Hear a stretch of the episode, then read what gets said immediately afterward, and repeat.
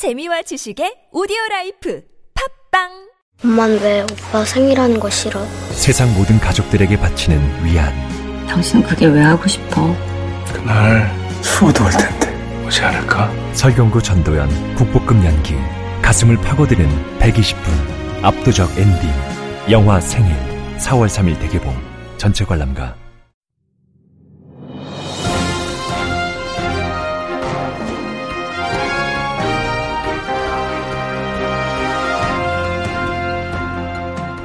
유쾌한 남자들의 시시콜콜 토크쇼 김프로쇼 지금 시작하겠습니다. 저는 김프로입니다.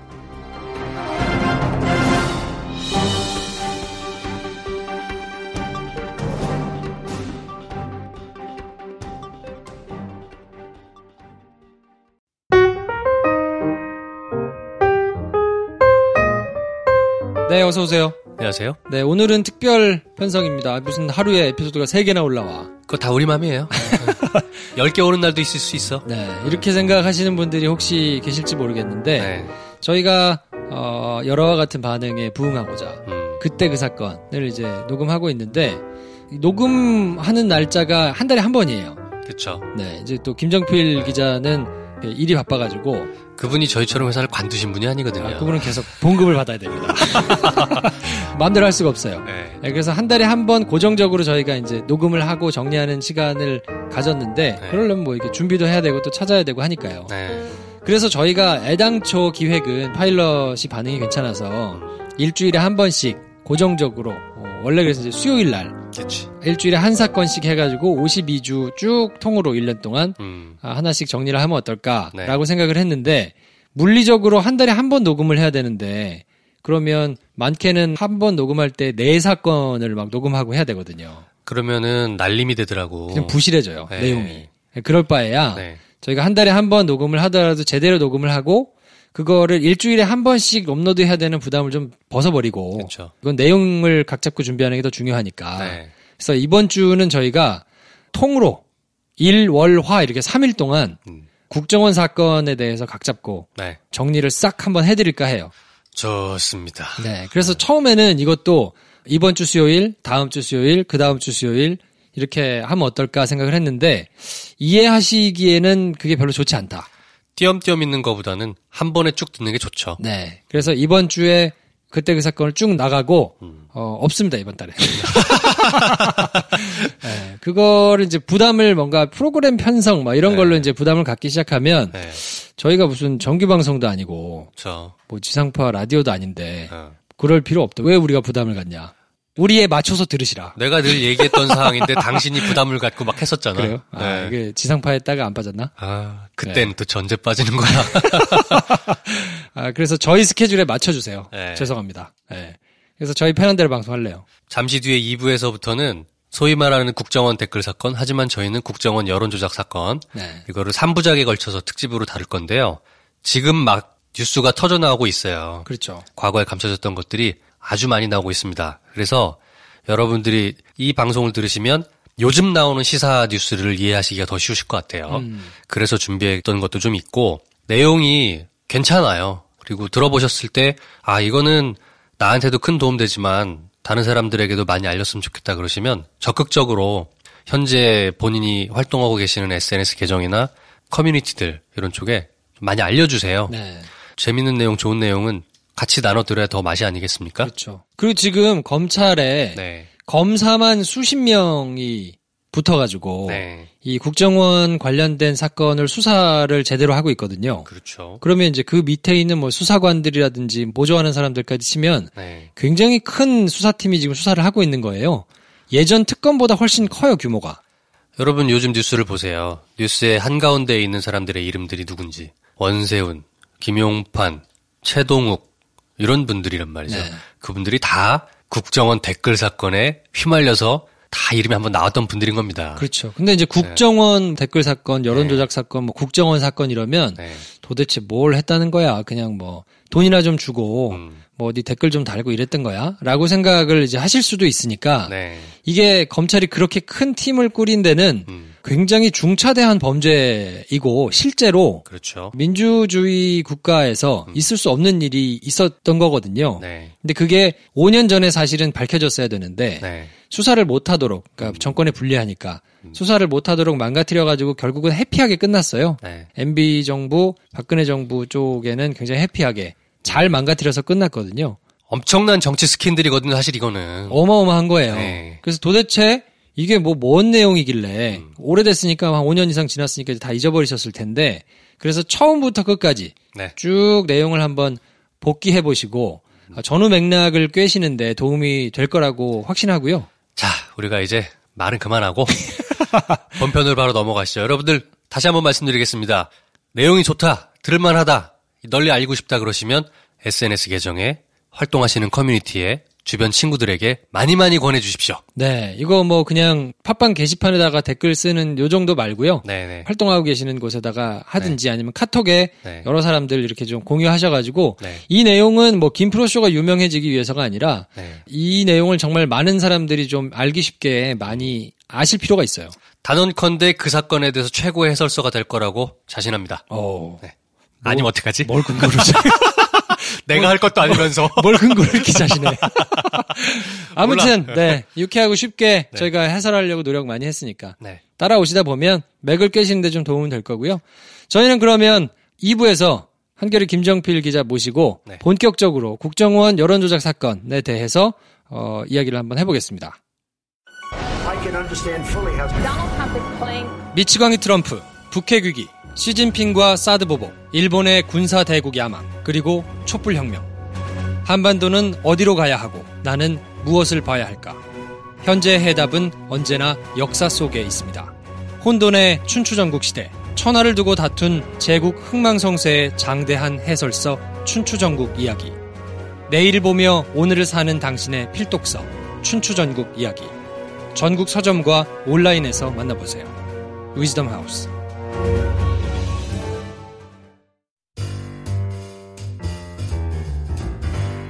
그때 그 사건입니다. 드디어 돌아왔네요. 어, 파일럿하고 한참 시간이 지났죠. 원래 저희 스타일이 그래요. 적응하세요. 파일럿 두 번이 반응이 되게 좋았어요. 아, 그러니까 더 못하겠더라고. 그때 그 사건들을 빨리 이어달라. 네, 빗발쳤으나 부담스러워가지고. 한 달이 넘게 쉬고. 네. 믿거나 말거나. 네.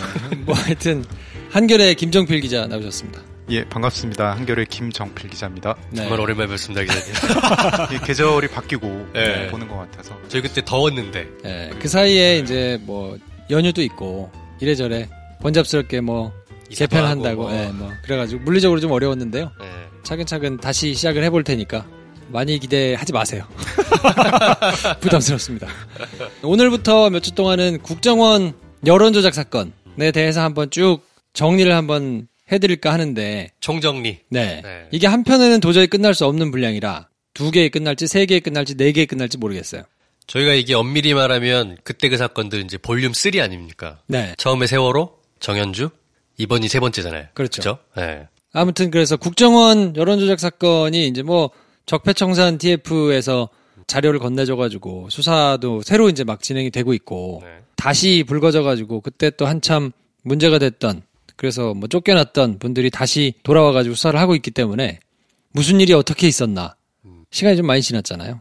아, 근데 요즘 한 달 사이에 예전 국정원이 댓글이나 사이버상에서 어떻게 개입했는지 문건이 막 터지면서 막 누가 누굴 수사한다. 누가 또 나왔다. 기무사가 나왔다. 어디 다뤘대더라. 누가 했대더라. 막 너무 많으니까 보는 입장에서도 정리가 안 되더라고요. 네. 도대체 무슨 사건이 어떻게 있었는지 네. 5년 전 일이에요 벌써. 네. 저도 기억이 거의 가물가물해서 네, 그래서 이걸 쭉 시간대별로 무슨 일이 있었고 어떻게 어떻게 됐었고 한번 되짚어 보시면 정리가 좀 되지 않을까 싶어가지고 네 국정원 여론 조작 사건 저희는 댓글 사건이라고 명명하지 않고 네. 여론 조작 사건을 이제 해드릴 텐데 어, 일단 그 전에 김정필 기자님이 오랜만에 오셨으니까 네. 어떻게 지내십니까? 명절 연휴 때 국내 여행 좀 다니고 어, 예, 맛집도 다니고 맥주로 또 세계 여행도 하고. 어, 어, 그래요? 네, 아니 아, 가진 못해서 세계 맥주로. 그래서 뭐 이것저것 살만 찌우다. 어. 예, 그러고 보냈습니다. 정말 천고마비의 계절이 아닌가. 수입 맥주 중에서는 어떤 거 제일 좋아하세요? 종류별로 눈에 처음 보이는 건 하나씩 먹고 네. 그리고 맛이 괜찮다 싶은 거는 이렇게 하나만 먹는데 최근에는 이탈리아 페론인가요? 어, 어, 페로니. 맥주라고 있는데 예, 그게 굉장히 맛있더라고요. 어. 예. 그거는 안 먹어본 것 같은데 저희. 굉장히 맛이 가벼운데 또 가볍지 않은. 어. 그리고 피, 피니쉬가 레몬 향이 살짝 도는데 부담스럽지 않게 아주 그냥 가볍게 먹기 굉장히 좋은. 오. 이번 주말에 그럼 한번 예. 김 선생과 할 때 네. 그걸로 한번 해봐야겠네요. 저희가 김프로쇼에서 맥주 얘기를 시커 오래 했었거든요. 아 그렇군요. 네. 김프로가 술 맛을 잘 몰라요. 예. 예. 특히 맥주 맛을 몰라. 많이 못 먹죠. 네. 옛날에 이거 왜 먹는지 모르겠다고 하더니 네. 몇주 하니까 요즘은 이제 몇달 아, 하니까? 네, 아주 구별 조금 할 수 있게 됐어요. 네. 네. 뭐 바이엔슈테파를 사랑한다는 둥뭐 입에 달고 다니면서 네, 아무튼 네, 먹으면 됩니다, 여러분. 내가 이런 말할 줄이야. 자, 아무튼 국정원 여론조작 사건을 정리를 해드릴 텐데 국정원 여론 조작 사건, 뭐 일부에서는 댓글 사건 이렇게 부르기도 하고 네. 뭐 여러 가지로 명명하잖아요. 김정필 기자님한테는 어떤 의미가 있는 사건인가요? 김프로님께서 잘 지적을 해주셨는데 언론에서 기사 쓰기 편하게 혹은 독자의 이해도를 높이기 위해서 어떤 사건을 좀 간결하게 해서 네이밍을 좀 하는데 이제 그러다 보니까 댓글 사건 음. 뭐 이렇게 하다 보니까 좀 오해하실 수가 있는데 정확하게 하면 국가정보원의 정치 선거 개입 사건으로 하는 게 음. 가장 정확한 네이밍이 아닌가 싶고요. 네. 국정원이라고 하면은 국가 안보를 저 담당하는 기관인데 그걸 위해서 뭐 정보 수집하고 뭐 이런 활동들을 하는 기관인데 이 국가를 보호해야 할 국가 기관이 정치와 선거에 개입해서 이 사람들을 기만하고 음. 특정 정당을 위해서 활동하고 그러니까 그 좋은 안보 자원을 갖다가 특정 정당에 유리하게 그 사유화한 거죠. 그러니까 음. 저는 자유민주주의 사회의 꽃은 선거인데 그거를 뿌리부터 뒤흔든 아주 중대한 사건이라고 생각을 합니다. 네. 네. 진중해. 어, 뉴스를 소비하는 입장에서 김 선생은 어떠셨어요? 요 사건 뭐 5년 전이나 지금이나. 그때는 이제 저희 같은 사람들은 정황만 있었던 거잖아요. 네. 물론 낙곰수에서 이렇게 4대 보험 지급되는 알바가 있는 게 아니냐라는 방송에서 얘기를 하긴 했지만 그게 이제 증거가 나온 건 아니었잖아요. 음. 그러다 보니까 매일 댓글창을 포탈에서 보고 있는 입장에서는 의심스러웠어요. 당연히 의심스럽죠. 이게 정당한 뉴스고 괜찮은 뉴스인데도 계속해서 좌빨, 홍어, 무슨 종북 너무 저열한 류의 댓글들이 넘쳐나는데 개수가 끊이지 않고 계속 있으니까 음. 댓글창이 보기 싫어지는 거예요. 그 뒤부터는. 그래서 뉴스를 보기 싫어지는 거죠. 음. 제가 그런 여론 조작에 물론 제가 거기에 여론이 조작돼서 기호를 바꾸거나 이러진 않았습니다만 정당하게 뉴스를 소비하고 거기에 의견을 내는 것을 약간 혐오감을 느끼게 되더라고요. 음. 그러고 나서 이제 그런 정황들이 이제 속속들이 보이는 걸 보면서 참 이건 중범죄로 반드시 다스려야만 된다. 정치와 민주사회에 대한 근간을 흔드는 짓이었다라는 생각을 많이 들었어요. 네. 네. 그게 지난 5년 동안에 네. 시작은 MB정부에서 했지만 네. 어쨌든 불거져 가지고 사건이 처리되는 거는 지난 5년 동안 있었던 일이니까 네. 얼마나 엉망으로 망가졌는지를 저희가 한번 쭉 정리를 해서 이제 들려드리려고 이 사건을 하는 거니까 음. 김 기자님 말씀하신 것처럼 민간 기관에다가 돈을 주고 알바를 쓰는 경우는 뭐 엉망 있잖아요. 영화를 상영하는데 동원해가지고 별점 테러라든가. 네, 뭐 그런 거 있거든요. 아니, 돈 주고는 뭐 그렇게 할 수는 있는데 네. 요거는 이제 내용이 좀 다른 게 대통령 직속 기구 잖아요. 그쵸. 군도 그렇고 음. 국정원도 그렇고 여기를 활용해 가지고 뭐 돈을 어마어마하게 써가면서 해야 될 일 안 하고 아 그러니까 김정일 죽은 거 모르고 그러고 있지. 네. 아니 김정일 죽은 걸 다 뉴스 보고 알아야 되겠어? 세금 써가면서 이걸 했다는 거 아니에요. 그 시간에 이런 거 하고 있었으니까. 그거를 또 당당하게 얘기를 했죠. 나중에 알았다고. 아 진짜 내가 너무 깜짝 놀랐어요. 어. 그럴 일은 아니잖아. 아무튼 네. 그래서 어, MB 정부가 국가기관을 이용해가지고 여론을 조작하고 대선에 개입하고 정치에 개입하고 뭐 이랬던 사건이기 때문에 굉장히 중차대한 사건이고요. 중차대한 사건답게 어, 수사와 조사와 처벌이 이루어져야 되는데 그게 이제 거의 제대로 안 됐거든요. 음, 어 근데 그거의 포장은 북한 핑계를 댔어요. 음. 북한에 대응해가지고 네. 대북 심리전 해야 되니까. 언제나 그 핑계죠. 네. 그래서 대북 심리전 뭐 심리 전단 요원 내지는 뭐 요런 걸로 국방부에도 이제 그런 명목으로 팀을 꾸려 놓고 국정원에도 그렇게 꾸려 놓고 실상은 새누리당, 자유한국당 요쪽 사람들을 띄우고 선거에서 유리하게 해 주고 요런 걸 하려고 이제 했던 건데 이게 2012년 대선을 앞두고 전직 국정원 직원에 의해서 폭로가 되면서 이제 사건의 전말이 드러나기 시작했거든요. 저기 허주자 일로 와보세요. 아니야. 걷다가 나와 있습니다. 이분이 거주자신데 아 거주세요? 혼자 사신대요. 미안합니다. 아, 근데 신고가 와가지고요. 여기서 이제 선거 운동을 한다, 그 신고했는데, 지금 문제되십니까? 아, 한번 잠깐 확인을 할까요? 그러니까 지금 같이 들어가실 분이 누구신데요? 저, 성관이 지도가 좀 있어서. 여기 혼자 사세요? 네. 알겠어요. 왜냐면 이렇게 협조해줘서 고맙고요. 컴퓨터는 지금 저기 한 대 있으니까 이거 한 대? 네. 또 나머지는 없고요. 네, 아, 좀, 좀 비켜주시면 안 돼요? 네, 다 됐어요. 문 닫아. 네, 됐어요. 이건 적어 가셔서 뭐 하는 건데요? 그러네요. 왔으니까. 직업이 저 국정원이십니까? 아닙니다. 아니죠? 음, 친구가 국정원으로 나왔나요? 문재인 당시 후보와 네. 박근혜 당시 후보가 나름 박빙으로 박빙이었죠, 네. 사실. 유명한 점장이도 뭐 예상을 못할 정도로 그때 그쵸. 초박빙의 네. 선거전이었죠. 거의 SNS 상에서는 문재인 대표가 좀 유리한 것으로 다들 그쵸, 느낌은 그랬어요. 느낌은 좀 그랬잖아요. 실제 대선 투표 당일에 그러니까 저희 같은 경우는 뭐 따로 이제 그 정보위관에서 도는 투표 동향을 얘기를 듣는데 아마 그 투표 마감 한 3, 4시간 전까지만 해도 지나간 얘기니까 정보를 제가 봤는데 거의 문재인 후보가 유리한 쪽으로 그래요. 예, 날 네. 정도로 예, 그 기억이 나네요, 지금. 그때 지금이야 얘기지만 이정현 당시 뭐 홍보 뭐 뭘 했었는데 난리였어요. 전화 와 가지고 막 왜 지랄해? 그러니까 그게 낮 시간이었던 걸로 기억하는데 맞습니다. 예, 낮 시간에 선거 동료를 그 투표 동료를 했어. 예. 그래서 그 SBS에서 뭘 했냐면 인증샷 어, 인증샷을 찍어가지고 보내면 음. 그 인증샷을 방송에 계속 내 보내주면서 음. 그게 나름 그때는 첫 시도였거든요. 다른 데서 안 하는 시도였어요. 그래서 그게 약간 대박을 쳤어요. 음. 그래서 막 사람들이 이렇게 자기가 투표해가지고 투표 인증샷을 보내면 그게 이렇게 TV에 계속 나오니까 막 이제 그 투표를 독려하고 막 이렇게 하잖아요. 네. 이종원한테 전화 와가지고 하 지 지금. 뭐 하는 짓이냐고. 네. 왜 저쪽한테 유리하게 이거 그러니까 투표율이 높으면 네.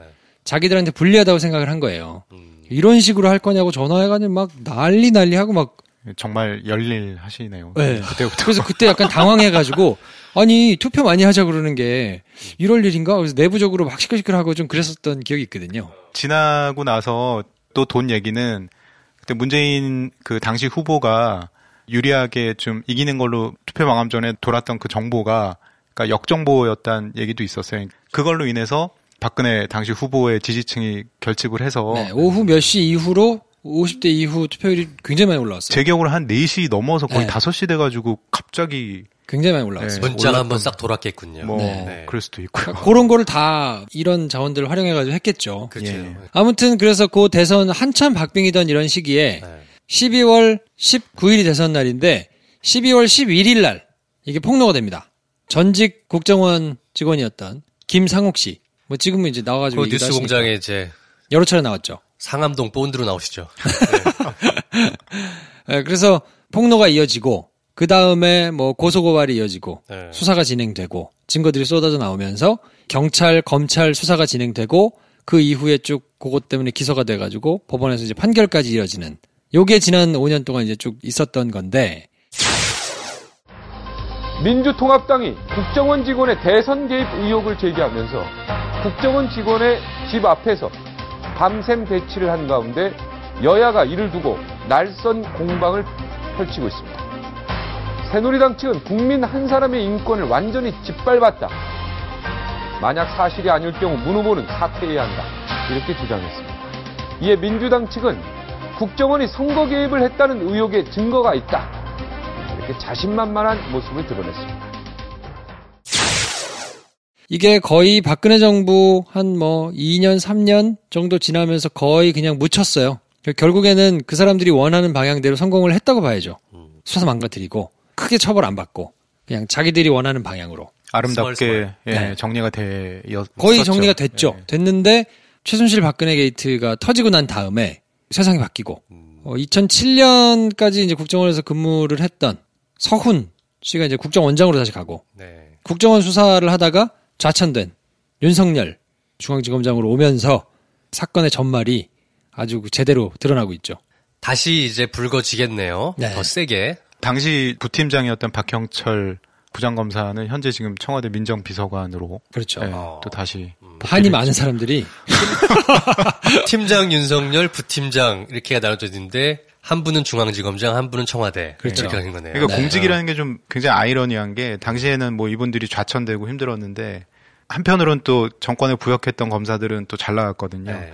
근데 또 세상이 바뀌니까 지금 또 다른 처지에 있게 됐습니다. 그때 잘 나왔던 분들은 지금 다 퇴직을 하시고 또 음. 정말 인생사 새옹지만 해요. 예. 진짜 몰라요. 네. 예, 환무 11홍이라는데 진짜 9년이야.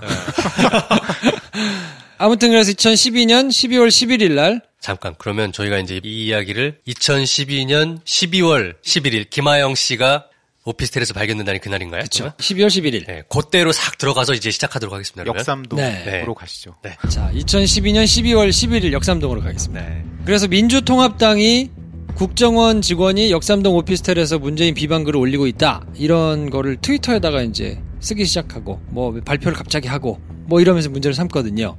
이때 김상욱 씨가 제보를 받아가지고 아 역삼동 오피스텔 자리를 확인하고 거기에 이 여직원이 왔다 갔다 하는 걸 확인하고 요거를 이제 믿을만한 소스한테 받은 거다 네. 하면서 민주당이 얘기를 해서 민주당이 공식적으로 문제를 삼죠.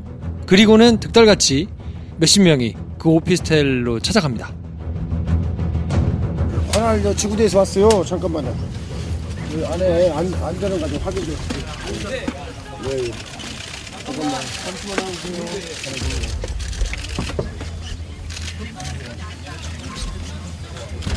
정보가 와요, 지구가. 아, 동국지구대에서 왔습니다. 안에 안전하십니까?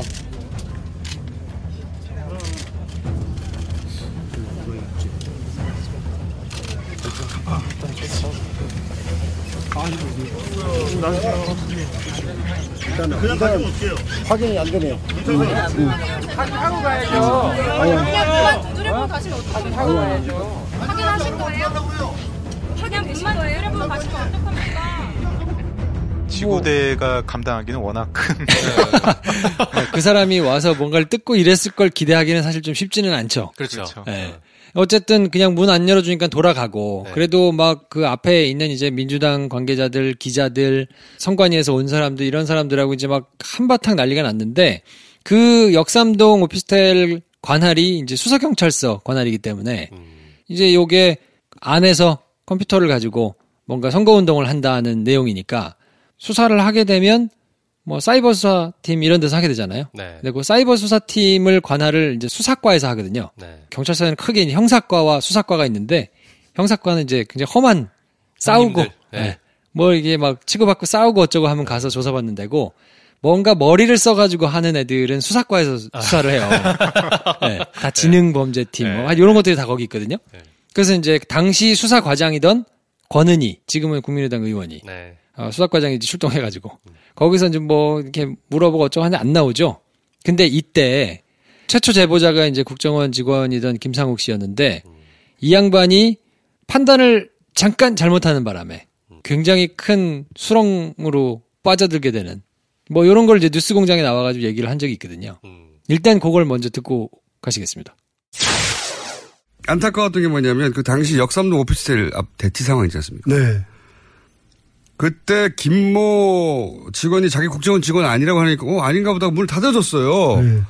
그러면서 그때부터 그 문을 사이에 둔 대치 공명이 벌어졌잖아요. 그 직원은 당연히 회사에 회사라고 하죠 국정원 직원들은 예. 회사에 전화해가지고 이런 일이 있다고 그다음부터는 이제 지시를 받아서 행동했을 것이고 조직적으로 정말 안타까웠던 것은 아니 저걸 왜 그냥 내버려뒀나 들어가는 걸 저거 저 문을 당장 부셔서라도 그 노트북이랑 그 휴대폰을 빨리 접수해야 되는데 저걸 왜 못하고 있지 정말 안타까웠거든요 제가 보면서 네.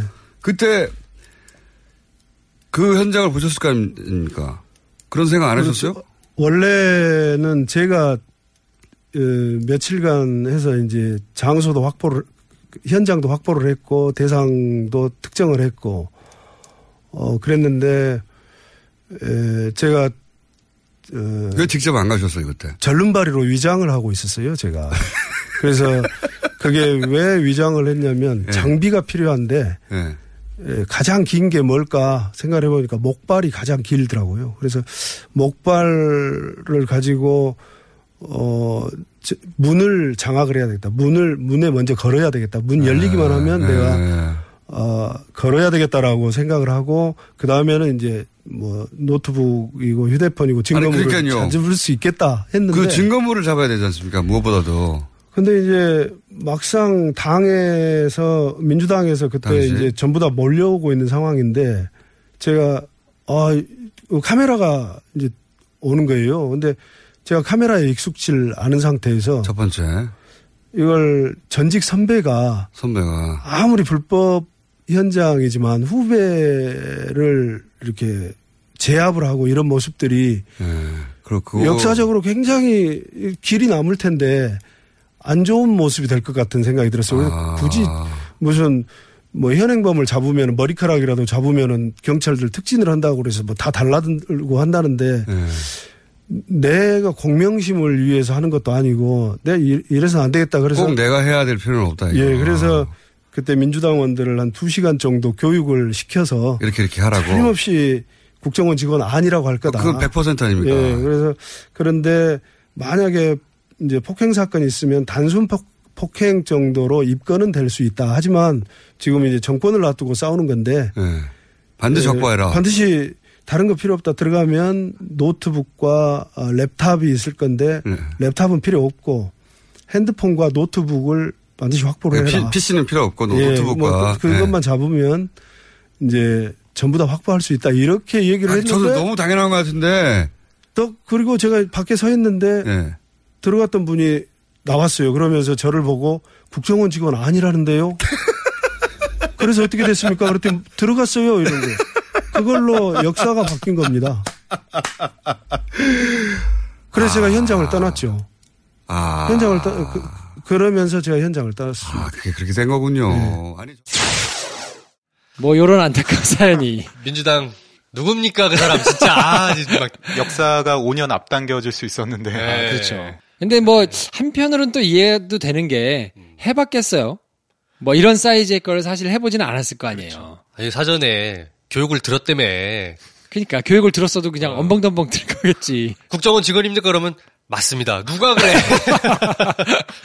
아무튼 그래서 문이 닫히고 문이 닫히는 바람에 이제 이것을 감금으로 볼 것이냐. 예. 약간 조롱 비슷하게 셀프 감금이냐. 이건 잠금이다. 감금이 아니고. 그 당시에 김하영 씨죠. 뭐 실명을 얘기하겠습니다. 네. 김하영 씨가 권은희 당시 수사과장하고 뭐 계속 통화도 했었고 음. 권은희 과장은 뭐 경찰 출석을 해달라. 뭐 나와도 괜찮다. 본인이 안 나온 거거든요. 그쵸. 그 중간에 감금 다음 날인가 편의상 감금이라고 하겠습니다. 그 다음 날 뭐 부모님까지 와서 이렇게 먹을 것까지 넣어주고. 음. 네. 그러니까 이게 코미디야, 무슨 코미디. 감금이 그 감금이라고 하면 타인에 의해서 물리적으로 어떤 자기의 신체 뭐 자유 활동이나 이런 게 제약되는 건데 본인 스스로 안 나온 거잖아요. 그리고 당시에 분명히 범죄 혐의를 갖고 있는 그런 뭐 음. 피의자 신분은 아니었지만 네. 의심되는 정황이 있었고 그래서 그거를 결과론적으로는 증거인멸하느라고 안에 있지 않았습니까? 음, 그렇죠. 그때 이제 기억하기로는 처음에는 국정원 직원이 아니라 그랬어요. 국정원 직원이 아니라고 난리법석을 떨고 계속 그러다가 이제 이게 안 되겠다 싶은 거예요. 계속 사람들이 이제 모여들고 막 거기서 이제 난리가 나고 막 추궁하고 하니까 국정원 직원은 맞다라고 국정원이 발표를 하고는 국정원 대변인이 왔어요. 그 복도에. 네. 그래가지고 뭔가 이렇게 얘기를 하고는 안에 있는 김하영 씨가 입장을 발표하죠. 국정원 직원은 맞는데 정치적 중립을 지키고 있으며 예. 대선 관련 댓글을 단 적이 없다. 아. 이렇게 입장만 발표해. 그리고 휴대전화나 노트북이나 이런 거는 내지 않고. 그거 뭐 이미 뭐. 네. 그래서 안에서 뭐 증거인멸을 계속 했겠죠. 뭐 네, 아이디 네, 삭제하고 네. 댓글 삭제하고 이런 걸 아마 하고 있었을 텐데 네. 걸렸다 하니까 그 주변에 이제 같이 했던 그 이제 심리전단 팀이 나중에 뭐 70명 이상 인- 있었던 것으로 이제 밝혀졌고 그 사람들의 지시를 받아가지고 알바를 뛰던 일반 사람들도 있으니까 그 사람들한테 일제히 내려갔겠죠. 다 지워라. 그렇죠. 몇천 명이 동시에 움직였겠지 최소한. 네. 일반인까지 합치면. 그러니까 지금 돌이켜 보면 좀 안타까운 거는 당시에 노트북 한 대하고 PC, 뭐 책상용 컴퓨터가 한 대 제출을 했는데 나중에 그 휴대전화를 제출 을 안 했어요. 그러니까 음. 국정원 김하영 씨 얘기는 만약에 내가 댓글 달았으면 이 컴퓨터로 했겠지 뭐 휴대전화로 했겠냐. 사실 그것 때문에 휴대전화가 필요한 건 아니거든요. 그러니까 그렇죠. 그 당시 안에서 스스로 셀프 감금하면서 분명히 이제 국정원 쪽하고 음. 통화를 했을 거고 민간인 조력자들하고 통화를 했을 거고 그러니까 이런 정황들이 중요한 거고 네. 그래서 그런 걸 보려고 했는데 김영 씨 이제 그렇게 얘기를 하면서 휴대전화를 제출 안 했고 음. 경찰은 네 알겠습니다 그러고 안 갖고 갔죠. 그래서 압수수색 영장을 이제 신청을 해서 그걸 받으려고 하는데 못하게 하죠. 어, 그래서 직원이 압수수색 영장 신청을 가다 돌아옵니다. 검찰청으로 가다가 돌아와요. 돌아와가지고 이제 압수수색을 안 하고 임의 제출이라고 해가지고 그러니까 내가 어, 내 뜻에 의해서 내는 형식으로 해서 어, 노트북을 제출합니다. 뭐 다 깔끔하게 정리된 노트북을 들었겠네요. 그렇죠. 그렇죠. 예. 그래서 선거관리위원회도 이제 이때는 MB 정부 밑에 있으니까 행정조사권을 발동하기 어렵다 해가지고 조사도 안 하고 그리고는 12월 13일 날 수서경찰서가 이 컴퓨터 하드디스크를 그러면 제출해 주세요 라고 해서 그러면 하드만 드릴게요 하고 이제 하드를 갖다 주고 네. 그래서 이제 서울청 사이버수사대 디지털 증거 분석팀을 투입해가지고 어, 분석이 한 일주일 정도가 걸릴 거다. 네. 이렇게 발표를 하고는 13일 날 그리고는 12월 15일 날 김하영 씨가 경찰 조사를 처음으로 받습니다. 그리고 본인들 이야기로 분명히 분석에 일주일 정도 걸릴 거다라고 13일 날 얘기를 해놓고 16일 날 수사 결과를 발표해. 일주일 걸린다며. 네. 근데 4일 만에 수사 결과를 발표해요. 그러니까 그날이 일요일입니다. 일요일인데 네. 토론이 있던 날이야. 그렇죠. 대선 방송 토론이 있었는데 그 토론회에서 굉장히 묘한 장면이 연출돼요. 저녁 9시 다 돼서 토론회를 했는데 제가 기억으로는 그때 경찰이 뭐 전혀 사건에 대해서 뭐 얘기를 안 하고 있는 상황이었는데 박근혜 후보 당시 후보가 수사 결과 비슷한 거를 본인이 얘기를 합니다. 음. 근데 실제로 그 여직원이 댓글을 달았느냐, 뭐 그것도 하나 어떤 증거가 없다고 나왔지만 2012년 대선 사흘 전에 열린 마지막 TV 토론에서 당시 박근혜 후보가 뜨거웠던 국정원 댓글 공작 의혹에 대해 증거 없다며 반박한 장면입니다. 그리고 몇 시간 뒤 같은 내용의 경찰 수사 결과가 발표됐죠. 검찰은 당시 경찰과 국정원, 새누리당이 수사 결과를 미리 공유했다고 보고 있습니다. 윤나라 기자의 단독 보도입니다. 2012년 12월 16일 밤 11시 경찰은 댓글 수사 결과를 발표하면서 발표문 초안의 핵심 부분을 발표 30분 전까지 빈칸으로 뒀습니다. 그만큼 보안을 강조한 겁니다. 그런데 정작 새누리당에서는 한참 전인 당일 오후 이미 수사 결과를 알고 있는 듯한 말이 나왔습니다. 오후 2시 당시 새누리당 김무성 선대위 총괄본부장이 아무런 댓글을 발견하지 못했다는 정보가 들어오고 있다. 오늘 중으로 수사 결과를 발표해달라고 말했고 밤 10시 40분엔 박성규 대변인이 오늘 중 수사 결과가 나온다고 밝혔습니다. 검찰은 이에 따라 국정원뿐 아니라 새누리당 역시 수사 결과를 미리 알고 이를 대선 직전 이용하려 한 것으로 보고 있습니다.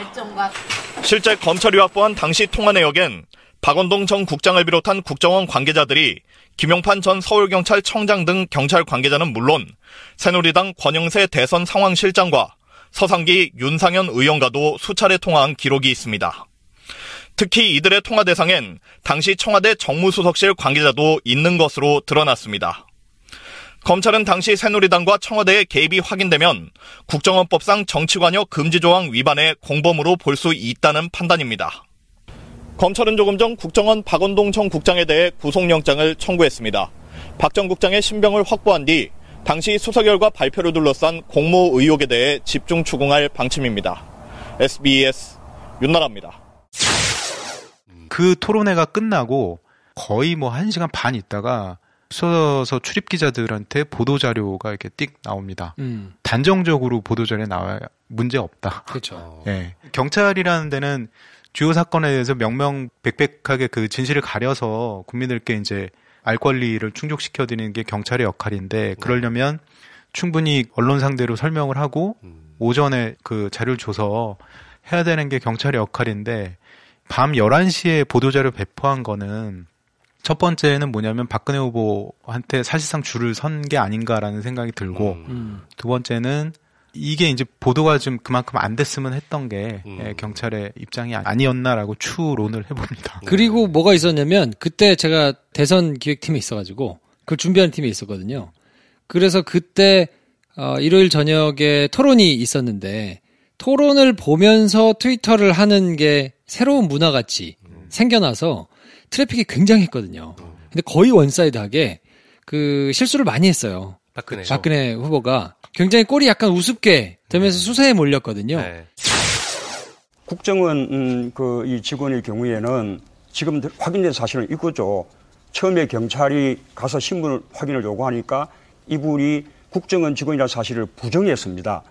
일단 경찰이 그러냐 하고 돌아 나왔죠. 그러나 국정원 직원이 맞다라고 확인이 되니까 그때부터 이제 문을 열어달라고 했는데 그때부터 오랜 시간 동안 이분이 문을 안에서 걸어 잠그고 열어주지 않았던 겁니다. 국정원 직원- 직원이 떳떳하다면 왜 그 경찰관이 문을 달라고 하는데 문을 열어주지 않고 안에서 농성을 합니까? 그러고 본인 아이디만, IP만 제출을 해주면 과연 SNS를 통해서 불법적인 댓글을 달았는지 안 달았는지 금방 확인할 수 있는 것인데 그것 자체도 불응했거든요.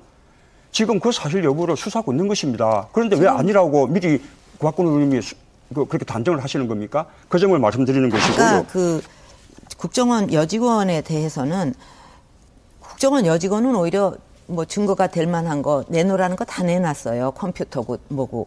근데 그 댓글 달았다고 그렇게 해가지고 차까지 들이받아갖고 주소까지 알아내고 그래 놓고서 또 그 여직원을 나오지 못하게 그 2박 3일 동안 감금하고 이런 부분은 어찌됐건 나중에 결과는 어찌됐건 이거가 아무 문제가 없다고 아니 생각하신다면 박근혜 후보님이 왜 지금 그 여직원을 두둔하고 변호하시는 부둔하는 게? 아니라 있는 사실. 지금 그분이 지금 피자예요. 그러니까 그 여직원이든 부분이 국정원 여직원이든 어쨌든 간에 여성이든 남성이든 간에 그렇게 차를 들이받아서까지 그 방의 호수를 알아내고 그다음에 거기에 감금해갖고 부모도 못 만나게 하고 그렇게 하는 자체는 인권 침해가 아니냐 이거죠. 바깥에서 문을 열어달라고 요구한 사람은 경찰관이에요. 그런데 무슨 그것이 감금입니까? 아, 그거는 말을 사실 관계를 갑자기 제대로 파악을 거죠. 해보셔야죠. 아유 그렇게 드러난 사실까지 아니라고 하시면 제가 더 드릴 말씀이 없습니다. 그 지금 수사적인 우리가- 사건에 대해서 예. 그렇게 사실관계를 마구 단정하시면 안 됩니다. 그러면 수사 자체를 오도하게 되는 것이죠. 그 댓글에 대해서도 뭐 댓글을 달았다고 막 그런 식으로 하셨는데 하나도 증거를 못 내놓고 계시잖아요 지금 그걸 지금 확인하고 캡처도 있죠. 할 수가 있는 건데 그것도 지금 못 하고 계시면서 어? 그렇게 자꾸 어거지로 지금 그 사실관계를 수사견이 수사 중에 있는 것입니다. 증거를 민주통합당이 내놓을 사건이 아니죠. 예? 아, 그런데 그거는, 예. 예, 그 부분에 대해서 아니라라고 단정하시면 안 된다는 거죠. 곧 드러날 것입니다. 자 그리고요. 뭐 국민이 판단을 하실 거라고 제- 봅니다. 제- 그 부분에 그러니까 다시 또 말씀을 드리, 질문을 드리면 그게 끝나고 얼마 안 있다 갑자기 단정적으로 발표가 된 거죠. 그러니까 이게 지지율에 영향이 조금 있겠다라고 판단을 한 것 같아요. 그리고 다음날 상황도 굉장히 웃긴데 이거를 이제 수서가 아니라 보도자료도 이제 서울청에서 브리핑을 하는데 원래는 이제 오전에 브리핑이 잡혔다가 오후로 연기가 됩니다. 2시인가로. 그러다 또 연기가 돼요. 그래서 오후 4시 돼가지고 신문 같은 경우는 마감이 6시 정도 되는데 4시에 브리핑해서 대충 정리하면 5시면 거의 기사 쓰기가 어려운 시간이거든요. 그러니까 이런 식으로 계속 자기들이 유리한 정황들로 뭐 사건들을 좀 음, 소위 드리블을 치고 나갔던 거죠. 네. 그래서 어쨌든 12월 11일 날 이렇게 거대한 핵폭탄급 뉴스가 터졌는데도 이게 그렇게 크게 이슈가 잘 안 돼요.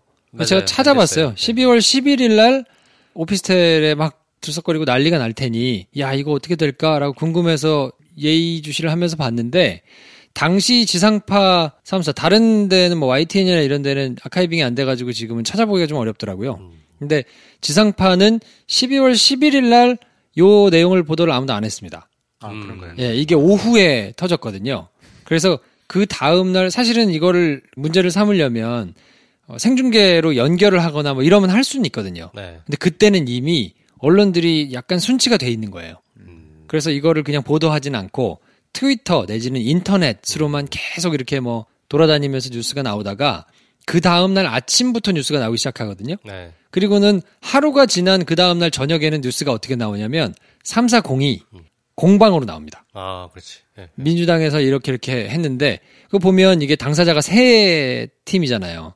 그러니까 민주당이 있고 새누리당이 있고 국정원. 국정원이 있고 그러면 어 물리적으로 보도를 하려 그러면 50대 50으로 보도를 해야 되잖아요. 이런 의혹이 있고 근데 세 축을 각각 30씩 주거든요. 그러니까 민주당 한 줄 들어가고 네. 새누리당 한 줄, 국정원 한 줄 이렇게 하니까 국정원하고 새누리당이 하는 얘기가 네. 맞는 것처럼 보여요. 그렇죠. 그래서 흑색 선전하지 말아라. 음. 뭐 약간 요런 이제 공방의 프레임으로 저 뒤에 이렇게 잠깐 나오고 지나가는 음. 뭐 요런 걸로 그냥 말거든요. 당시에 이제 서울청 디지털 증거 분석 팀에서 김하영 씨 노트북에서 텍스트 파일을 하나 발견을 합니다. 그러니까 그 파일을 복구를 했어요. 거기서 나오는 아이디가 제 기억으로 아마 40개 정도 됐는데 이걸로 이제 포털에 들어가서 무슨 글을 썼는지 이제 검색을 해봅니다. 네. 아니, 검색해 보니까 뭐 자꾸 이상한 글이 나오거든요. 뭐 문재인 비방하고 네. 박근혜 지지하고. 그러니까 자기들끼리 이렇게 영상을 보면 이분들 수사했던 당시 영상 보면 이제 문재인 비방하고 박근혜 지지하고 뭐 이런 댓글들이 나오니까 야 이거 어떡하지 이런 얘기들을 본인들끼리 해요. 지워 지워 막 네. 이러기도 하고. 그리고 근데 또 굉장히 지금 보면은 좀 자기 분열증적인 정황도 있었던 게 그러니까 자기들끼리 아이디 갖고 막 댓글을 찾다 보니까 수두룩하게 나오니까 거기서 쾌감을 느껴서 야 이거 잘했다 그래가지고 오늘 고기 먹으러 가자 뭐 이런 얘기도 합니다. 그러니까 결국에는 이제 감당하기 좀 힘든 그런 자료들로 본인들이 좀 생각하지 않았었나. 그리고 이 결과들이 결국에는 수사 결과 발표에 담기지가 않습니다. 음. 예, 전부 다 빠지죠. 그렇죠. 그리고 어, 알아냈던 내용들이 16일 날 발표하는 내용에는 빠지나요? 어, 그럼요. 그러니까 노트북을 이미 제출을 받아서 네. 이거를 수사경찰서에다 맡기면 못 믿어온 거예요. 왜냐하면 권은희 수사과장이 변호사 출신인데다가 말안 듣는 분이지. 광주 출신이고 이러니까 뭔가 말을 안 들을 수도 있겠다고 생각을 한 것 같아요. 그러니까 이걸 서울청으로 갖고 옵니다. 서울청에서 지휘해가지고 직접 하는 팀으로 가져와서 거기서 이제 조사를 하거든요. 네. 근데 그 조사를 하면서 분석을 하고 하는 거를 CCTV로 이제 녹화가 돌아가고 있다는 사실을 몰랐겠지. 아니 그 뭐 알아도 자기들이 조사받는 게 아니니까. 그렇죠. 그냥 잊어버리고 수사를 하다가 자기들끼리 막 오오 막 나왔다 야, 나왔다. 나와, 나와, 나와, 나와.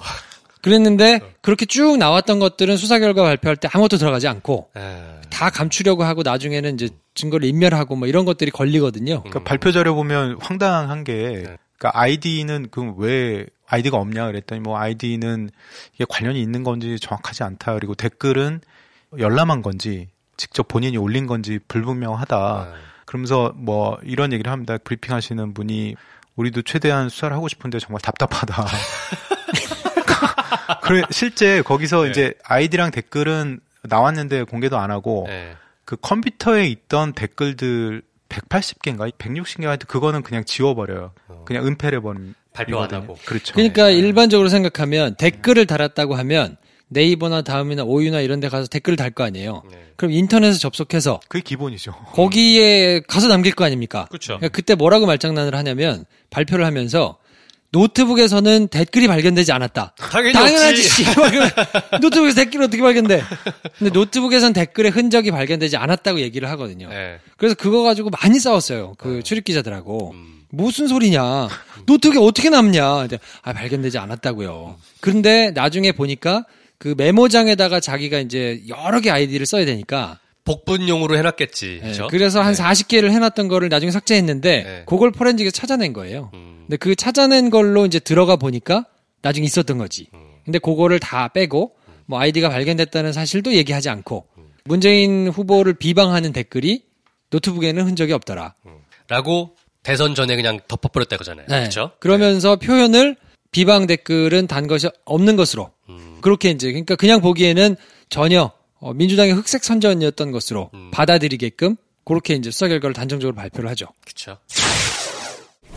이제 우리 정치 이런 구태에서 벗어나야 하지 않겠습니까? 존경하는 국민 여러분, 며칠 전 민주당과 문재인 후보 캠프의 유력 인사들이 한꺼번에 역삼동의 한 오피스텔을 급습해서 밤새워 생중계를 하면서 국가정보원의 여직원을 감금한 사진을, 사진을 보셨을 것입니다. 이 나라 정보기관이 정치 공작을 하는 아지트로 민주당이 지목한 그곳. 그런데 그곳이 과연 어떤 곳이었습니까? 28살 미혼 여직원의 개인 집이었습니다. 10평 정도밖에 안 되는 개인 오피스텔에 컴퓨터 한 대를 두고 국정원 여직원이 대통령 선거를 좌우할 정치 공작을 한다는 것 자체가 과연 믿기십니까? 민주당과 문재인 후보 캠프가 선관위, 경찰과 함께 직접 현장을 확인하고서도 그 여직원을 감금한 채 계속 주장한 것은 바로 이 나라 국가정보원이 문재인 후보를 낙선시키기 위해 정치 공작을 하고 있다는 것이었습니다. 이 말은 곧 국가정보원이 박근혜를 당선시키기 위해 정치 공작을 하고 있다는 뜻이 될 것입니다.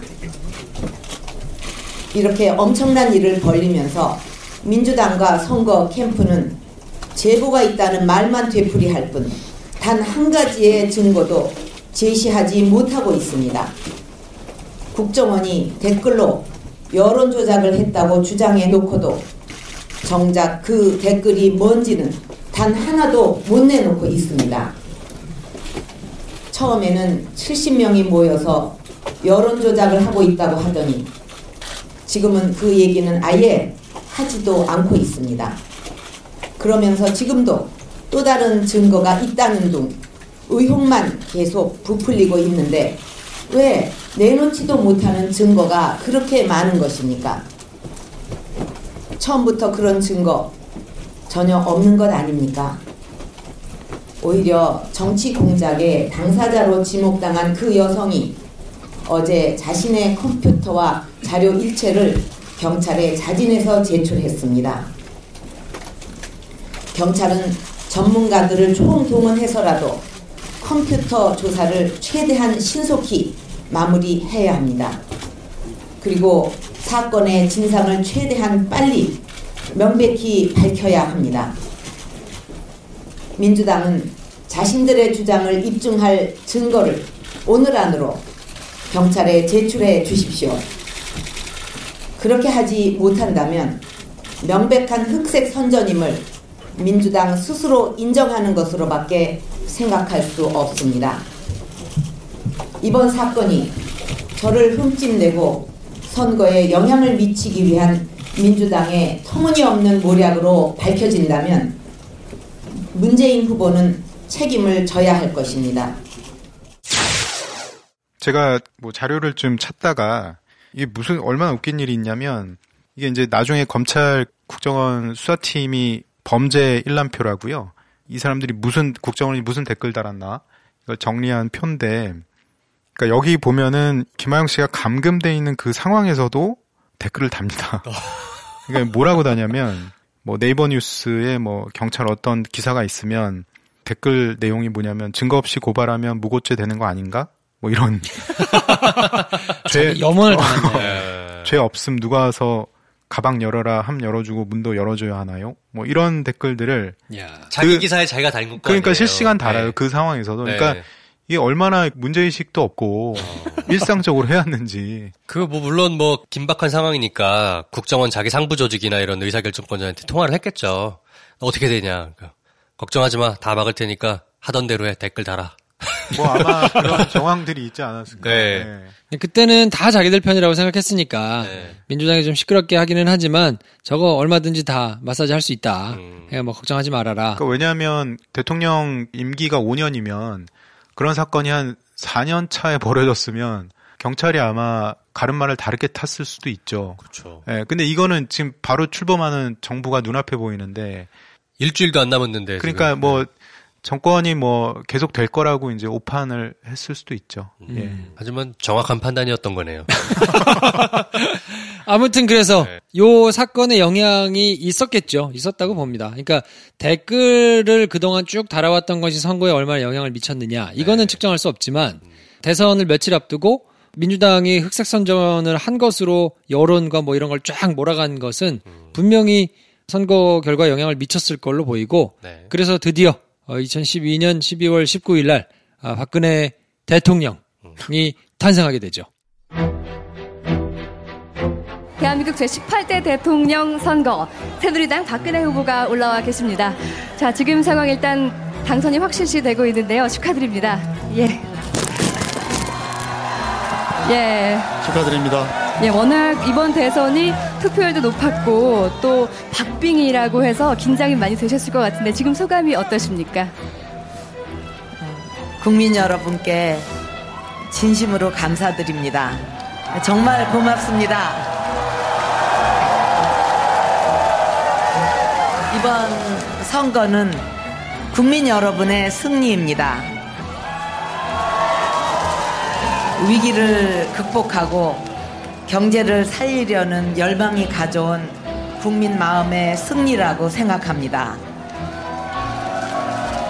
그동안 제가 선거 기간 중에 가는 곳마다 저에게 신뢰와 믿음을 주신 그 뜻 결코 잊지 않겠습니다.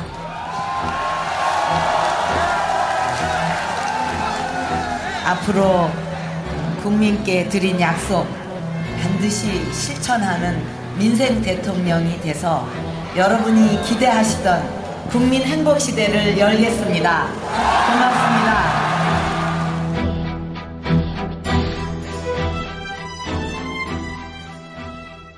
당선이 된 다음에는 본인들이 이제 싸질러 놓은 똥을 어쨌든 처리를 해야 되잖아요. 네. 그래서 큰 틀에서 보면 김하영 씨를 비롯한 이 문제 제기를 했던 사람들, 아 이게 뭔가 문제가 있다, 조작하고 있다.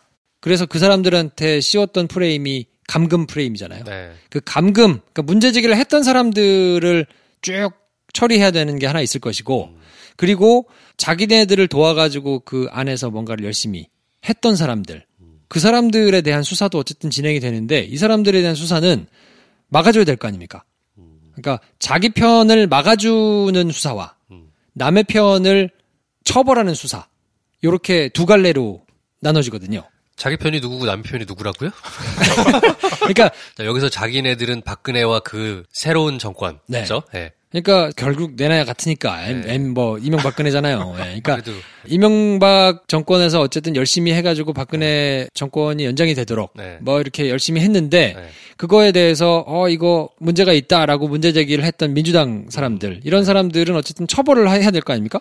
왜 있지도 않은 소리를 해서 음해를 해? 네. 그 러니까 그런 그 얘기죠? 처벌은 이제 승자만이 할 수 있는 그렇죠. 처벌이 네. 되는데 그래서 그 사람들을 처벌하고 네. 자기를 도왔던 김하영을 비롯해 가지고 뭐 또 원세훈까지 올라가. 발표가 안 됐다고 또 요렇게 했던 뭐 김용판 뭐 네. 요런 사람들은 잘했으니까 케어하고. 네, 케어해 줘야 되잖아요. 그러니까 그렇게 한쪽은 처벌하는 수사, 음. 한쪽은 저질러 놓은 잘못들을 최대한 막아주는 수사. 음. 요렇게 두 갈래 방향으로 쭉 가는데 네. 자기네 편을 잘 덮어주고 하는 건 굉장히 복잡해요. 어. 아니 죄가 되는 거를 네. 죄가 안 되게 하려니까 얼마나 그러겠어요. 음. 근데 죄 없는 거는 사실 그냥 쭉 진행만 하면 되거든요. 음. 요번 시간에는 네. 요 뒤에 복잡한 사건은 좀 떼서 따로 설명을 저희가 드리고 네. 감금 사건. 음. 요 감금 사건이 얼마나 엉터리로 진행이 됐었는지 네. 그걸 한번 정리를 해드리겠습니다. 오케이.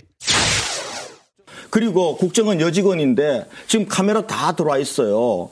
이런 상황에서 이 여직원이 문을 잠그는 건 당연하지 않겠어요? 그러면 와장창 문 열고 들어오도록 해야 되겠습니까? 그래 국가공무원이 문을 열어달라고 하고 있어요. 이 상황에서 문만 열어주면 돼요. 안 열어주고 잠그고 있어요. 그게 무슨 감금이에요? 잠금이지. 일주일 동안 미행했다는 거 아니에요. 교수님도 말씀하셨잖아요. 뭐 24시간 중에 몇 시간을 거기서 근무를 하고 교수님 그걸 어떻게 알아요? 그걸 잠복을 하면서 이걸 미행하고 해서 했다는 거 아니에요. 사생활 침해가 어, 떤 법에 규정돼 아니, 있죠? 그러면은 어떤 법에 규정돼 있습니까? 그러면은 민간인이 공무원의 불법 행동을 감시하는 것은 선량한 시민의 감시 활동입니다. 아 맞아. 최근에 경범죄 처벌법이 개, 개정돼 가지고요. 스토킹 행위 처벌 행위는 8만 원의 범칙금 내면 됩니다.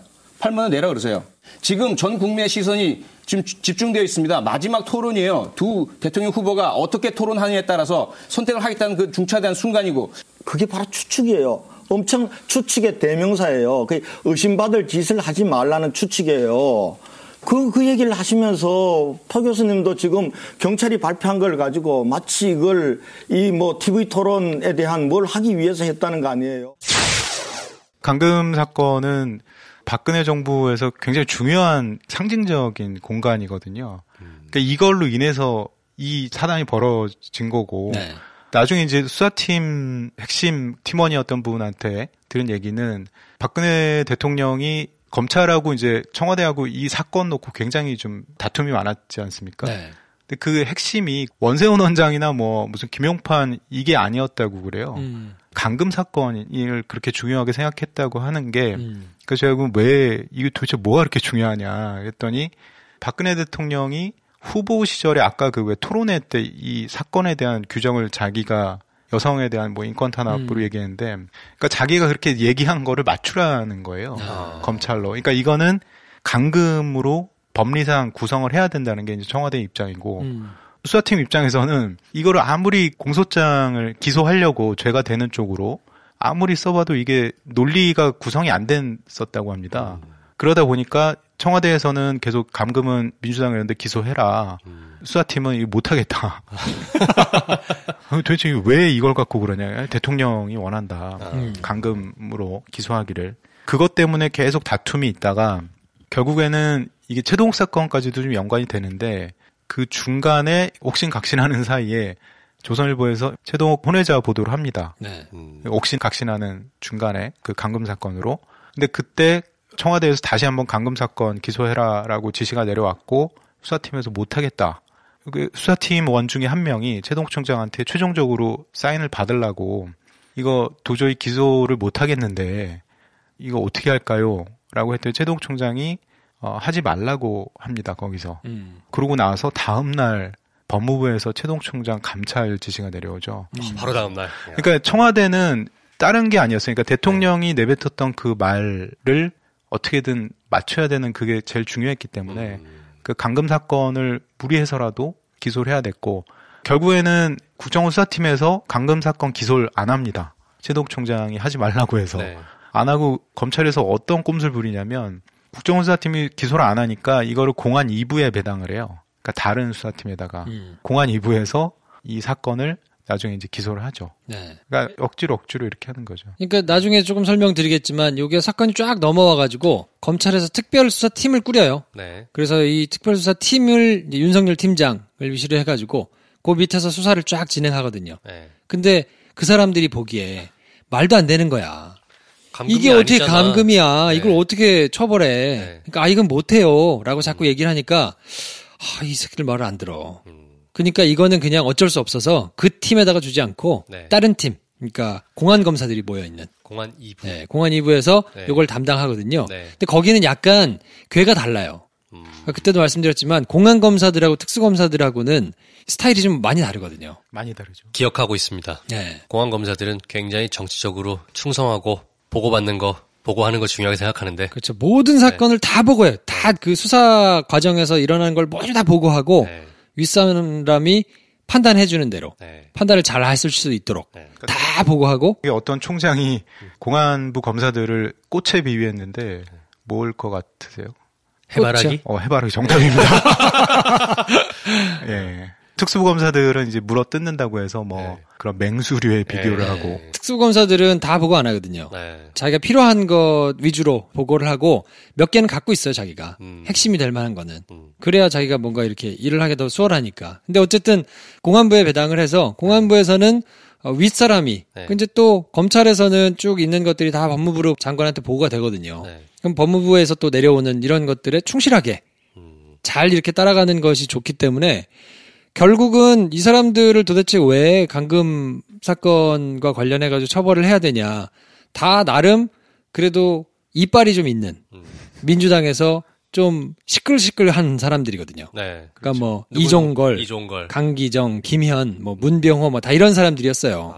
전투력이 뭐 네. 막강한 분들. 우원식, 뭐 유인태, 조정식, 진선미 뭐 이런 사람들이 다 있었거든요. 다 그러니까 오셨네. 예. 이 사람들을 싹 한 번에 쳐가지고 처벌을 받으면 흠집을 낼 수도 있죠. 네. 예. 나름대로 정치적으로도 도움이 되고 그리고 또 대통령이 이거는 이렇다고 얘기했는데 가오 빠지게 할 수 없잖아. 그렇죠. 이건 좀 해라고 얘기를 한 거죠. 어. 그래서 쭉 계속 뭐 소환하고 하는데 잘 안 돼요. 말이 돼야 되는 거지. 상식적으로도 잘 안 되잖아요, 범죄가. 되겠습니까, 이게? 궁금한 게 있는데 그러면 공안 2부로 수사를 니네가 해 주셨다고 했잖아요. 네. 근데 여전히 공안 2부도 검찰 소속이잖아요. 그러면 총장 직속에 있잖아요. 뭐가 됐든. 뭐, 예, 그렇죠. 근데 최동욱 총장은 기소하지 마라고 했는데도 그 총장이 지금 정치적으로 날아갈 위기에 있으니까 공안 2부에서는 총장의 의견을 따르지 않고 법무부 의견을 따라서 기소했다. 아, 그건 아니고요. 그러니까. 배당을 하고 예. 최동욱 총장이 이 사건 혼외자 네. 조선일보 보도로 법무부 감찰 결정이 났고 바로 직후에 이제 사임을 합니다. 아. 네, 그러니까 총장이 바뀌고 총장이 교체된 거군요. 네네. 네. 청와대 입장에서는 1타 2피로 그러니까 총장이 날아간 게 네. 2013년 9월 6일 날 잊어버리지도 않아. 그렇죠. 야근하던 날이야.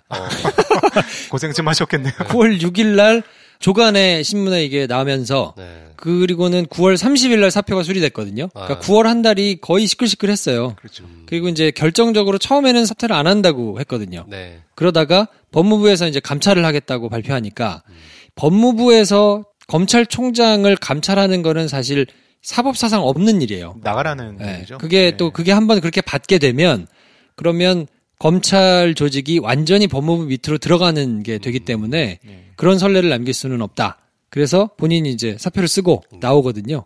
그리고 난 다음에 2014년 6월 달에 네. 말씀드린 이 사람들에 대한 이제 기소가 이루어지거든요. 네. 그러니까 총장 쫓겨나고 다음 총장이 와가지고 이제 그때는 윤석열 팀장도 날라가고 네. 수사팀 다 폭파되고 음. 다 인사 나가지고 귀양 가고 막 이런 뒤여가지고 초토화된 다음이군요. 네. 네. 이 봤지? 니네 말 안 들으면 이렇게 된다. 라고 하고 난 다음에 어떻게 나오냐면 강기정 의원이 벌금 500만 원. 오. 공동 감금 혐의로. 문병호 이정걸 의원이 벌금 300만 원. 오. 그리고 김현 의원이 벌금 200만 원. 어. 네, 약식 기소가 됐어요.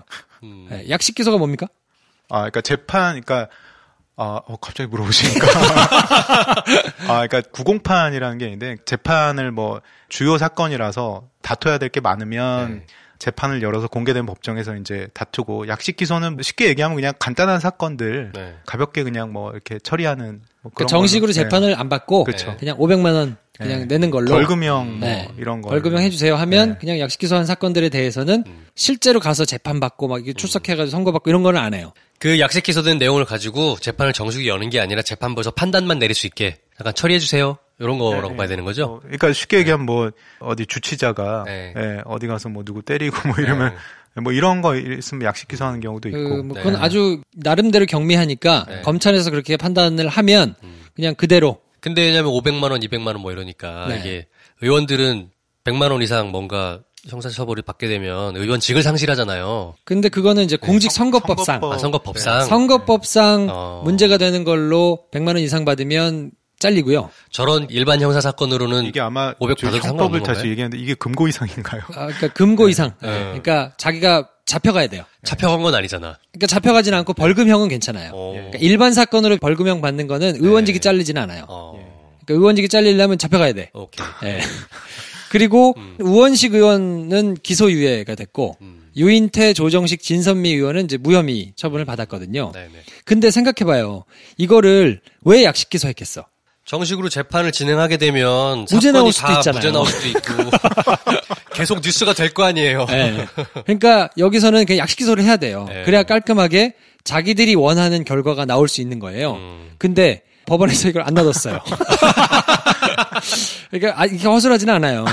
그래서 이걸 약식 기소를 하겠다 갖고 왔는데 이걸 정식 재판에 회부를 합니다. 어. 법원에서.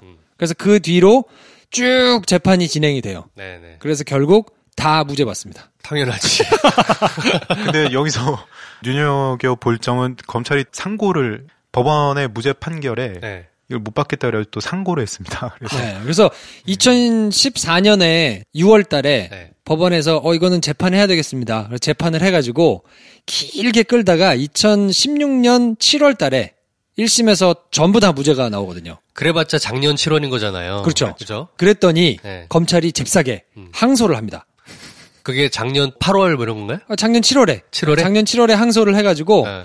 이거는 2017년 7월에 네. 2심에서도 다 무죄가 나와요. 올해 7월. 올해 7월에. 네. 그랬더니 2017년 7월 15일 날 네. 검찰이 또 상고를 해요. 또? 야, 이 세상도 바뀌었는데 좀 그만하지.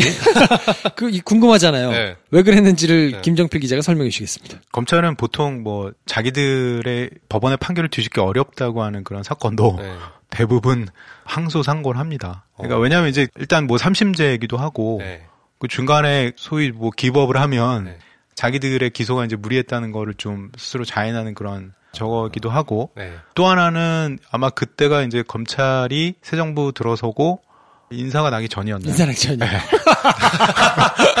인사 나기 전이에요. 네. 네. 네, 그래서 아마 두 번째가 가장 중요하지 않았나. 그러니까 뭐 그런 기류가 물론 이걸 이길 거라고 생각하고 밀어붙이는 건 아닌데 네.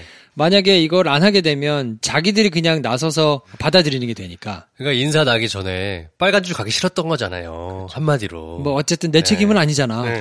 내가 굳이 여기서 이 판단 해가지고 이거 잘못됐다는 거를 내가 인정할 필요 있어? 음. 뭐 이렇게 하고 그냥 지나간 거라고 봐야 되겠죠. 아유, 참. 그래서 재판부가 판결을 무죄를 쓰면서 판결문에 쓴 내용 보면은 피고인들은 피해자의 컴퓨터 자료가 복구 불가능하게 삭제되기 전에 제출받거나 확인하려는 목적에서 오피스텔 앞에서 대기했을 뿐이고 피해자를 가두거나 나오지 못하게 할 의도는 없었던 것으로 보인다.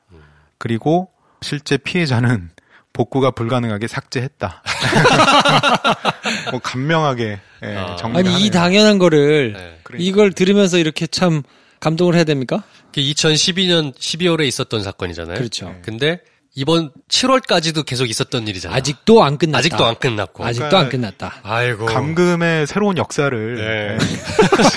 그러니까 저희가 자칫 잘못하면은 감금의 피의자가 될 수도 있어서 그렇죠. 예, 굉장히 중요한 판결 중에 하나입니다. 감금계의 어떤 단어를 새롭게 정의하는 사건이었겠네요. 그렇죠. 어, 잘못하면 다 이렇게 할 수 있거든요. 내가 뛰어들어가가지고 문 잠그고 감금당했다고 주장할 수 있어. 판례에 의해서 다 유죄 나올 수 있어. 어떡할 거야. 그럼 저 복도에 있던 경비 아저씨가 감금의 감금, 피의자가 그치.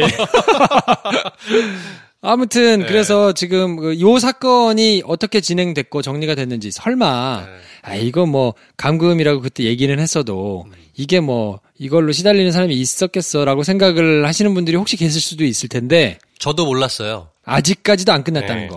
네. 심지어 그 오피스텔 문 앞에서 대기하고 있었던 민주당 의원들이 이 일로 인해서 기소됐다는 사실도 잘 몰라요. 그렇죠. 저도 몰랐어요. 그러니까 이거는 주요 뉴스로 크게 다뤄지지도 않았어요. 음. 예, 뭐 이렇게 뒤에 아사모사하게 막 다뤄져가지고 그냥 그런가 보다 하고 지나갔지. 네. 누가 이렇게 문제를 삼거나 뭐 이렇지는 않았었거든요. 음. 근데 어쨌든 당시에 쫓아가가지고 막 이렇게 항의하고 했던 사람들은 감금이라는 택도 아닌 혐의가 씌워져서 이걸 말을 안 듣는다고 다 검찰 사람들을 날리고 네. 본때를 보여준 다음에 말잘 듣는 사람들이 이걸로 약식 기소라는 꼼수를 또 써가지고 한번 해보려고 했으나 결국 다 무죄 받고 아직 안 끝났습니다. 네. 그러니까 그 오피스텔의 그 감금, 뭐 셀프 감금, 이 상징적으로 그게 없었다면 과연 국정원의 이 정치 개입, 선거 개입을 우리가 이렇게까지 끌고 왔을 수가 있을까? 네. 그런 생각을 해보면 굉장히 중요한 사건이고 저희가 꼭좀 기억해야 될 사건 중에 하나가 아닌가 생각을 음. 해봅니다. 김하영 씨는 아직도 국정원 다니나요? 김하영 씨 근황은 제가 못 들었어요. 다니겠죠. 국정원을 네. 관뒀다는 얘기도 못 들었던 것 같고. 왜냐면 그때 댓글을 열심히 달았던 사람들은 네. 뭐 나중에 말씀드리겠지만 밑에서 지시를 받아서 한 사람들이라고 해가지고 네. 검찰에서 문제를 안 삼았어요. 음. 사실은 이제 밑에서부터 구속하거나 뭐 형사상에 좀 불리한 그런 상황을 만들어야 진술도 하고 하는데 뭐 청와대에서 뭐 워낙 원하지 않았기 때문에 네. 밑에 있는 실행 행위에 가담했던 피의자들은 거의 뭐 기소유예하거나 처벌을 안 했었죠. 네, 처음부터 처벌을 따로 하지 않았어요. 여전히 굉장히 궁금한 게 하나 있어요. 김하영 씨의 실제 얼굴이 되게 너무 궁금해. 저도 정말 궁금했던 게 네. 경찰서 뭐 출석하고 나와서도 옆에 이제 국정원 경호원 같은 분들 네. 서서 선글라스 끼고 이제 마스크 하고 있으니까 근데 할 말은 또 다 하시더라고요. 어, 저 같은 여자를 왜 민주당이 이렇게 선거 사범으로 만드는지 모르겠다. 아, 진짜 뻔뻔하다. 네, 근데 얼굴이 정말 궁금. 네. 오피스텔 나올 때도 모자에 목도리. 그렇죠. 그 장면만 기억이 나잖아요. 그래서 서울 소재 굉장히 유명 사립대학 출신의 이과대생인데 아무튼 그런 사람 데려다가 댓글 달라고 그래가지고. 그러니까 얼마나 유능한 이 자원입니까? 지금 뭐 하는 짓이에요. 안타깝죠. 궁금하다 그것도. 자, 아무튼 그래서 오늘은 저희가 국정원 여론조작 사건이 세상에 드러나고 그거를 이제 화들짝 덮기 위해 가지고 애를 쓰다가 결국 그거를 폭로하려고 애썼던 사람들을 어떻게 다뤘는가에 대해서 한번 살펴봤는데요. 일단 이 대서 사실을 여는 약간의 그 오프닝 정도 방송이었다고 생각합니다 저는. 네. 네. 저희가 그래서 다음 시간에는 본격적으로 이제 박근혜 시대, 박근혜 시대에 어, 싸질러는 똥을 어떻게 최선을 다해가지고 뭉개고 비비고, 네, 요거를 한번 처리하려고 노력했는가. 다시 거슬러 가려니까 참 끔찍하네요. 아, 하여튼 눈물 없이는 볼 수 없는 아, 요걸 한번 보면서 검찰이 얼마나 많이 망가졌었는가를 한번 되짚어보는 시간을 갖고요. 오늘 시간은 여기서 정리하도록 하겠습니다. 다음 시간에 뵙겠습니다. 감사합니다. 감사합니다.